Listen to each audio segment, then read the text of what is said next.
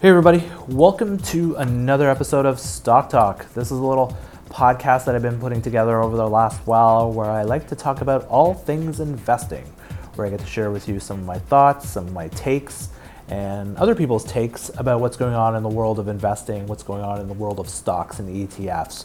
The whole goal here is for you to take some nuggets of information, some insights, and bring them back to your own personal investing situation, with the goal for you to improve your ability to make better investment decisions. My name is Aman Raina, and I'm an investment coach and founder of Sage Investors. And as an investment coach, what I try to do is help people who want to become more financially independent. The problem that I've seen that a lot of people have, uh, especially when it comes to investing, is that they often feel intimidated, frustrated, confused by the whole process. Uh, I work with people who are brand new to investing. I've worked with people who are, have been investing for a long time and are just frustrated because they just can't get their portfolios to, to grow uh, meaningfully. So what I do as an investment coach is I teach people, I teach these people, I work with these type of people, and hopefully to educate them and help them make more educated and more successful investment decisions so that they can improve their chances of achieving financial freedom in their lives and achieving it with confidence. So just want to share with you uh, some feedback I've been getting. I've been getting some really good feedback about my uh, five-part series uh, that I did on trying to answer the question about what drives Uh, stock prices, and uh, I've been getting some good feedback on it. People have found it really interesting and insightful, and from my perspective, thanks. I hope that's that's the case. Makes me feel a little bit good about it. Um, if you haven't had a chance, uh, definitely check it out. I try to get into some look at try to answer this fundamental question that we all ask when we're when that. when we're making any kind of an investment decision is, you know, what makes stock prices go up? We want to invest in stocks. So how do we know what drives stock prices? What makes them go up? What makes them go down? Uh, and so I try to take an approach from it by applying some principles, because um, ultimately principles and behaviors uh, drive stock prices, not necessarily formulas and mechanics.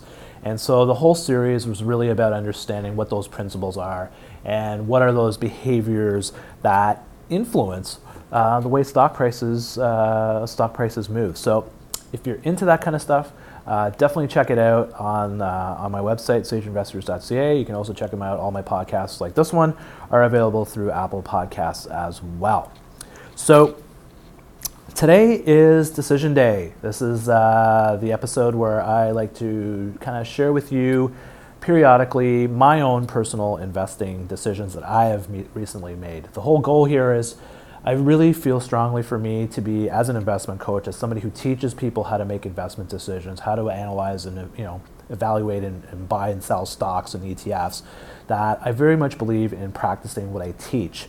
And and this whole, what I like to do is jump on here every couple of, you know, once a month at least, every few weeks, uh, and share with you my most recent decisions. And not necessarily just giving you stock tips, but it's just more about the process that I go through to try to figure out whether I want to buy or sell a stock or an E T F. That's really what I want to share with you, because really when you look at investing and making investment decisions, it is a process. It's, it's a very iterative, repetitive process. And if you're able to define a framework for how you're going to make decisions, the people who really do this well, who are really good at investing, they have a framework, they have an ideology, they have a playbook that they execute. And my goal is just to share with you how I make my decisions and give you that insight, give you that perspective of what goes into making an investment decision. How do you go about figuring out if I want to buy this stock?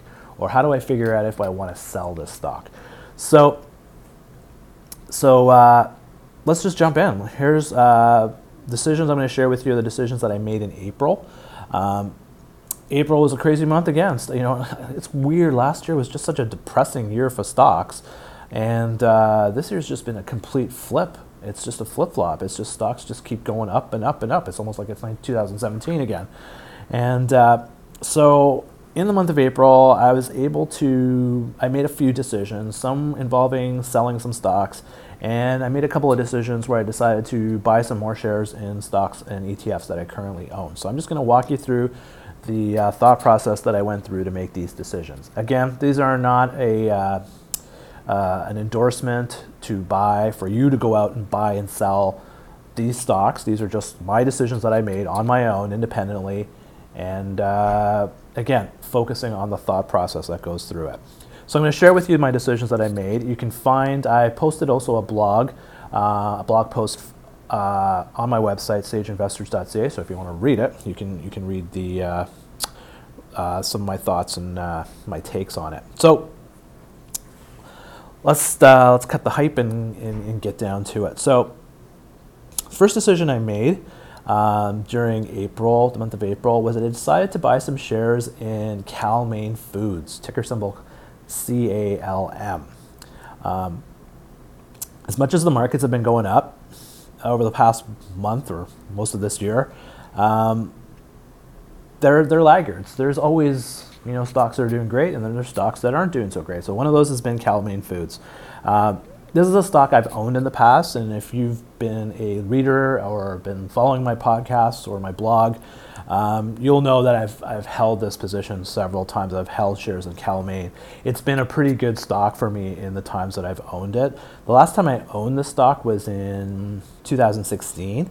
And if you go to my website and do a search for Cal Maine Foods, you can see the analysis that I did at that time, where I applied my eight-question framework to figuring out if I wanted to buy shares in it. So if you actually go back to that, if you go to my website and do a search on it, Uh, a lot of the ways that I answered, methods that I answered that qu- the questions are still quite um, in effect um, today when I was looking at framing my decision about Cal Maine. So I'm not going to get into that as much.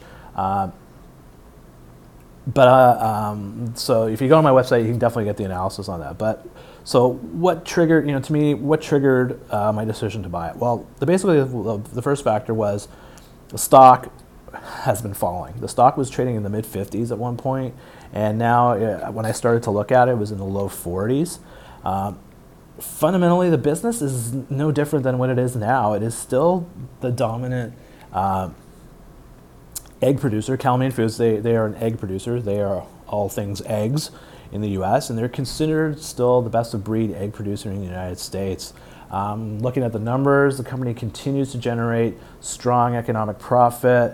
Um, has a really clean balance sheet, and it's a company that's been has demonstrated an ability to create wealth in, in the good cycles and in the bad cycles of the, of the market. Uh, so the fact of the matter is the stock has been trading low. Um, there has been some pressure in the industry, and but the fact, you know, so when I put the fact of the matter is stock's trading at a low value, low price point. There is definitely trading. There's trading at a discount. It's a best-of-breed producer. It's got clean financial position. Um, to me, you know, the concept of investing is buying low and selling high. So when do you want to buy stocks? So you want to buy stocks when they're, not, when they're trading at a when the sentiment is lousy, when the when the business cycle is lousy. But if you can find those stocks out there, or those companies where they can continue to generate strong economic profit, generate high returns on invested capital in a down cycle of the industry of the of the business, um, those are probably going to be the laggards of today, are probably going to be the leaders of the of the future. So um, when I looked at the stock, it was down in the low forties, it was at the forty dollar range, and uh, I thought, you know what, I think there's definitely some upside on this stock. And uh, this is a stock, Cal Maine, I've had on my wish list of of companies that I would love to own if it came down at a really good price point. And I think at this point, when I looked at it and I looked at the fundamentals still are intact with the business, um, I thought it was a, a great time to jump in. So that's what, essentially what I did. I, I decided to uh, open a position in Cal Maine Foods and uh, buy in. Um, what I'm going to be doing actually with Cal Maine is I'm probably going to do another podcast or a video, uh, mind map video on Cal Maine uh, in the near future. So be on the lookout of it, uh, for it. Um, just come out to my website and uh, I'll let you know. Don't worry, through this podcast, through Stock Talk, uh, when I've posted it, and I'll go do a little bit of a deeper dive. Next decision. I decided to buy some more shares in the iShares Pharmaceuticals E T F, ticker symbol X P H. Um, another sector that's been kind of languishing in this uh, so far this year has been healthcare, and the drug stocks have, have definitely been taking a hit. The stocks, uh, this the this E T F, the pharma, this iShares E T F was trading at about forty-eight, forty-nine dollars, and now it's trading in the around the forty, and it was trading as low as in the thirty-eight level. Um, this is my second time owning this share, as I, as I've said in past uh, episodes. Uh, I bought it in a previous instance. I bought it at the forty dollar share where, I, where it is right now, and I sold it at about the forty-eight dollar level. So I made a pretty decent profit the last time I owned it. And so the fact of the matter is the stock um, was trading back down to the forty level. And uh, I looked at basically the sector, and right now, healthcare stocks, drug stocks, they're totally out of favor right now. There's a lot of hand-wringing going on in the sector. I think primarily because of all the chatter that's going on um, in the U S about offering some kind of universal healthcare. Um, talking about healthcare for all, it's going to become a probably a pretty big election issue in twenty twenty, and uh, the lines are being drawn. Um, there's a real ideological debate out there, and uh, a lot of discourse and a lot of polarization around healthcare. And uh, you know, the current president is kind of all on board about reducing a lot of the stuff that the previous president had included. Um, So there's a lot of divisive nature with that, and that has created a lot of angst about people wanting to own healthcare stocks because they feel, okay, if the government comes in and regulates everything, like crazy regulates everything, that it's going to lower the profits and margins for, for, for, for healthcare companies. And so that's pretty much what's taken the, the, the, the sector down. When I looked at it, I thought, you know what? The fact of the matter is the the there's such a divisive debate about this that I think there's going to be a lot of analysis paralysis around this. And my take on it was, because the lines are so drawn ideologically about the whole, you know, universal healthcare concept, uh, I don't think anything's going to get done. I just honestly, I don't, it may not even be my generation at all, in my generation or time that this may get resolved. This is something that could probably go on for years or decades. In the meantime, you've still got these health companies that are cranking out products and and, and, and, and products that people need, uh, and are are selling and are selling them at a, at a nice margin. So my take on it is, right now, psychology around healthcare stocks, the healthcare sector, is pretty negative, but meanwhile the business keeps churning along, cranking out crazy profits. So um, my take on it is, I thought, you know what, this might be a good time to uh, buy some more shares and take my cost base down, and eventually set it up for, for another cycle, uh, upward cycle in the sector. So right now it's out of favor, but it wouldn't surprise me to see this sector uh, kind of take a take a kick up and uh, do dominance. So that's, so that's kind of what Uh, led me to buy some more shares of uh, the iShares uh, Pharma um, E T F. Next couple of decisions that I made were selling decisions, and my first decision, my first selling decision was, uh, and it was a tough one. Sometimes the selling decisions are much harder than the buying decisions, and my first decision was uh, Disney. I decided to sell all my shares in Disney, ticker symbol D I S. And I ended up pocketing a thirty-nine percent gain, and that's factoring out any foreign exchange um, adjustments. Um, I bought Disney several years ago. I bought it for my one of my for both my kids' uh, education savings accounts, and uh, I bought it with the premise that this is a stock I'm going to buy. I'm going to be happy to own it for a long period of time. I don't know, five, ten years. Or whatever. I think it was a stock that I thought that could steadily grow meaningfully over a long period of time. I bought it in, my average cost base was, uh, um, what was my average cost base? It was ninety-six dollars, and ended up selling, selling it for about one hundred thirty-one dollars uh, a share. So um, for most of the time that I've owned it, the kind of stock has been in a, in a trading range, trading in between one hundred and one hundred sixteen bucks. So I was up, you know, about fifteen to nineteen percent on the stock. But then in the past month, the stock popped, and it went up, you know, up to the one hundred thirty-one, one hundred thirty-two dollar range. And the big reason why is the markets were just um, all giddy about their streaming service. And finally, Disney had announced that they have announced uh, they were going to kind of put all their content, their wealth amount, huge amount of content, and go directly to the consumers uh, through their own kind of Netflix-esque service. And they provide a little bit more detail about what the costs were going to be, the subscription costs. And it turns out that their costs are going to be, the subscription cost to their new, to the Disney Plus um, service was coming in at about seven dollars a month, which is much cheaper than the Netflix offering. And uh, the market just loved it because they think that's just going to eat a lot of market share away from Netflix. And the stock popped. It was trading at about one hundred fifteen, one hundred fourteen, and then all of a sudden it was like one hundred thirty-two dollars. Um, so I had a decision to make because my playbook, my ideology is about owning stocks where I can get at least twenty percent return. So this stock, when it was up forty percent, I had a decision to make. Do I hold on to it? Do I bank the profit, or do I um, do I hold on to it, or do I bank the profit? And uh, so I was really kind of, as I said, selling decisions are a lot harder than the buying decisions. When I was trying to face this decision, this is what was happening at the time. The Avengers movie came out, Avengers Endgame. And it, and when I was made this decision, the, the movie just came out, and it proceeded to do two billion dollars in sales in the first two weeks. And I thought, I thought that the stock was, I think the stock was moving up way too fast for my liking. And the fact of the matter is, I said, you know what, I'm up forty percent. I got a pretty healthy return. Um, I think I feel comfortable selling the stock. And so that's what I did. I sold the stock. I didn't sell the stock because I hated the company, because I still think Disney is a fantastic stock to own. It's a stock I would, I'm gonna, I have on my wish list. Um, to me, I think it is the best of breed media company.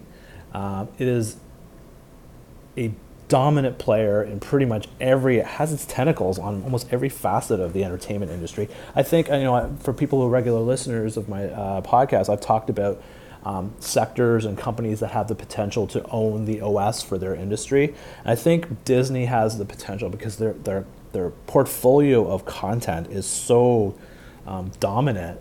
You know, the Marvel stuff, the Star Wars, the Pixar, just the old Disney stuff. Um, E S P N, the sports, they have got um, a huge array of content that they could go and sell directly and make a pretty damn good return on it.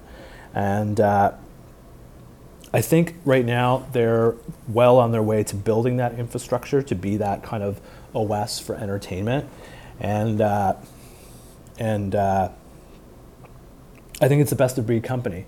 And so I felt comfortable selling it and banking a forty percent return. If the stock were to drop, I'd be more than happy to to go in and buy some more shares of it. So that was my take on it. So I'd rather just bank the forty percent. If the, if the market craps out, um, I'll go back in. And uh, that was my decision. And that's how I decided to play it out. Um, tough decision because, you know, as I said, I like the company. I like everything it does. Um, And there's no reason why the stock could keep going up. It could easily go become like a two hundred dollars stock at some point. But again, this is the thing about investing is you have to have a really good feel for what you're comfortable with. What is com- what is a comfortable return for you? What is a comfortable loss for you? And how you manage those. Because that's really what separates run-of-the-mill investors from really great investors who really know their stuff and can consistently grow their portfolios, is they, you know, have a playbook and they execute it. And so basically what I decided to do is follow my playbook. So that was my decision to buy Disney. Tough decision, um, but I'm happy with it. I made a good profit on it. And maybe in the future, you know, I could see myself popping back in on it if the stock were to fall back uh, a little bit further. My final selling decision that I made during the month was I decided to sell my shares in Southern Copper Company, ticker symbol S C C O. I ended up making eighteen point two percent return on it, again, factoring out any currency adjustments. Unlike Disney, which I've held for many, several years, um, Southern Copper I've held for literally a couple of months. Um, I wasn't expecting to sell this stock. I was expecting this stock to kind of kind of slowly trudge its way upward. Um, it's uh, and this was also my second time that I've owned the stock. I owned it in a previous uh, iteration, and I was it was a good iteration. I ended up making money off of it. Um, But the thing we, we have to understand about investing is investing doesn't go on your schedule. It, stocks go up and down um, based on whatever it wants to do. The market does whatever it wants to do. It's like the weather. Um, my whole logic for owning um, Southern Copper was the premise that with the Federal Reserve putting a pause now on interest rate hikes, that that would create a downward pressure on the U S dollar, and if that's a down, if the U S dollar were to fall, that tends to be not a perfect correlation, but a, a pretty decent correlation, a significant correlation with respect to commodity prices. So a falling U S dollar would then trigger uh, higher uh, commodity prices, so copper prices going up. Um, that was my logic where I bought it, and when I bought Southern Copper, it was trading at a low value, Um, primarily because the U S dollar was rising and, and commodity stocks were taking a hit. So I thought it was a, a good classic buy low, sell high to get in on copper while it was kind of languishing. And uh, and Southern Copper to me was, I thought, a best of breed company. It's probably the lowest cost producer out there for copper in the industry. And uh, and so again, the fact of the matter is the stock has been, you know, popping up again because uh, com- copper prices have, been, have have now popped up. And uh, again, I was up at eighteen percent, pretty close to my threshold, my twenty percent threshold. Um, and so I put that all together and I thought, you know what, I'm happy to bank the profit on this, even though I've only held it for a couple of months. An eighteen point, an eighteen percent return for a couple of months, you know, hey, I'll take it. Um, so I sold it, but I but, but I have it on my wish list also. Um, if the stock were to pop back up uh, or crap out again, um, if the economy were to start slowing down and anything related to that side, um, I, I'd be happy to pick it up again uh, from that side of it. So that was my decision to sell my uh, shares in Southern Copper. So some good decisions I made. Some some, some decisions that I made today, this month kind of bore some fruit with Disney and Southern Copper. Uh, I bought some shares in some companies that were kind of lagging, but uh, it was kind of, it was, in a way, it was quite a bit of a satisfying month because uh, because uh, what I've what, what I'm seeing is the fact that I'm applying my ideology, my investing playbook. This month was kind of maybe a textbook example of how my investing playbook has been Um, paying off for me, has been a real, having that investing playbook has been a really big, a big benefit for me. Um, because when I look at what I did, I saw that I was consistently applying the methodology that I use to make buying and selling investment decisions. And the fact that it brought some rewards to me this past month um, gives me a lot of comfort. And the fact that I was being able to buy some shares in companies or in sectors that are languishing, I think is going to set up a nice foundation for future returns. Um, and so a lot of decisions, I really give a lot of credit to having that kind of framework and that methodology, that ideology to frame my investment decisions. And to the, I, I would say almost this month is kind of a textbook example of why it really helps to do that. Um, I think one of my takeaways uh, that I would share with you is that after you sell a stock, um, there's no reason why you can't go down the road in the future, end up buying that, that stock again. And a lot of times we try to make look for companies to invest in, and sometimes the best companies to invest in are companies we've invested in the past. Because if the fundamentals of the business are still the same, but it's coming in at a lower price point, um, there's nothing stopping you from, from buying those shares again. And that's kind of what I want to share with you is just you don't have to be owning new um, things, no new stocks or new E T Fs. It's perfectly cool to jump back into things you owned in the past, um, even if they didn't work out, but jump back in on them. Um, I think the key thing you have to do is if you're going to do that, buy something that you owned in the past, is that you're kind of running into a, a, a fair amount of recency bias. So when I made these decisions to buy Cal Maine Foods and, and the pharma stock, pharma E T F, you know, my, there's a lot of recency bias I'm fighting against because those were decisions I made in the past that were positive decisions. So I have to be really careful that I'm not just buying them because I did well with them in the past. You still have to do your due diligence. You still have to do your homework to validate that these companies that you want to buy, these stocks you want to buy, are still have that potential to generate strong returns for you. So nothing wrong with recycling your stocks. Just make sure you do your homework, and just don't do it on a default. Just make sure you do your homework and make sure everything checks out.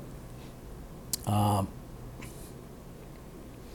really interesting insight. It's just I, I just can't speak more enough about how having a, having a playbook to frame your investing decisions is probably one of the best things you can do.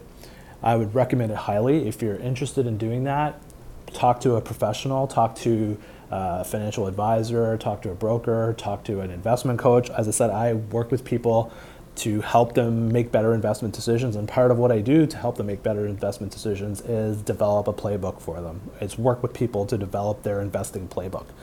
And uh, if you're interested, give me a shout. I'm more than happy to uh, talk about it and answer any questions you have about it. Um, But I tell you, it's it's. I'm just looking at my situation, and I look at how other people that I've worked with in the past function now, and the way they make decisions now versus the way they make decisions in the past. It's really, it's a really big deal to have that kind of uh, to kind of have that anchor for you to how you make investment decisions. So those were the decisions I made in the month of April. Um, if you have any questions about them, more than happy to answer them. You can find me through my website, sage investors dot c a. Uh, you can send me an email through there. You can find me on Twitter. My handle is at sageinvestors. Um, I'm on there all the time, um, tweeting my my takes and commentary, my observations, my decisions that I make in real time. So you can find me there. You can find me through Instagram. My handle is at uh, no sageinvestorsnation. And you can find me on Facebook. I have a Facebook page called uh, Sage Investors. You can find me through there. If you're interested also, every Wednesday morning I send out a little email blast. I call it In the Loop, where I share any updates that I'm doing in terms of podcasts and videos and blog posts. Um, if you want to get on my email list, you can jump on there. I also share with you um, research reports, articles, uh, that I'm reading and that I am reading and helping me frame my own decisions. Um, I share that stuff out too in that email, so if you're interested, just jump on my website, sage investors dot c a, and uh, just sign up. You just need your email address, and boom, you're in. Every Wednesday morning and Wednesday late afternoon, I send out this uh, two ver- uh, two versions are not two instances of the email in case you missed the morning one. So that's all I got for you. We move on. We trudge on onward. Um, Thanks very much for listening. This has been another episode of Stock Talk. My name is Aman Raina of Sage Investors, and we'll catch you again another time. Take care. Bye-bye.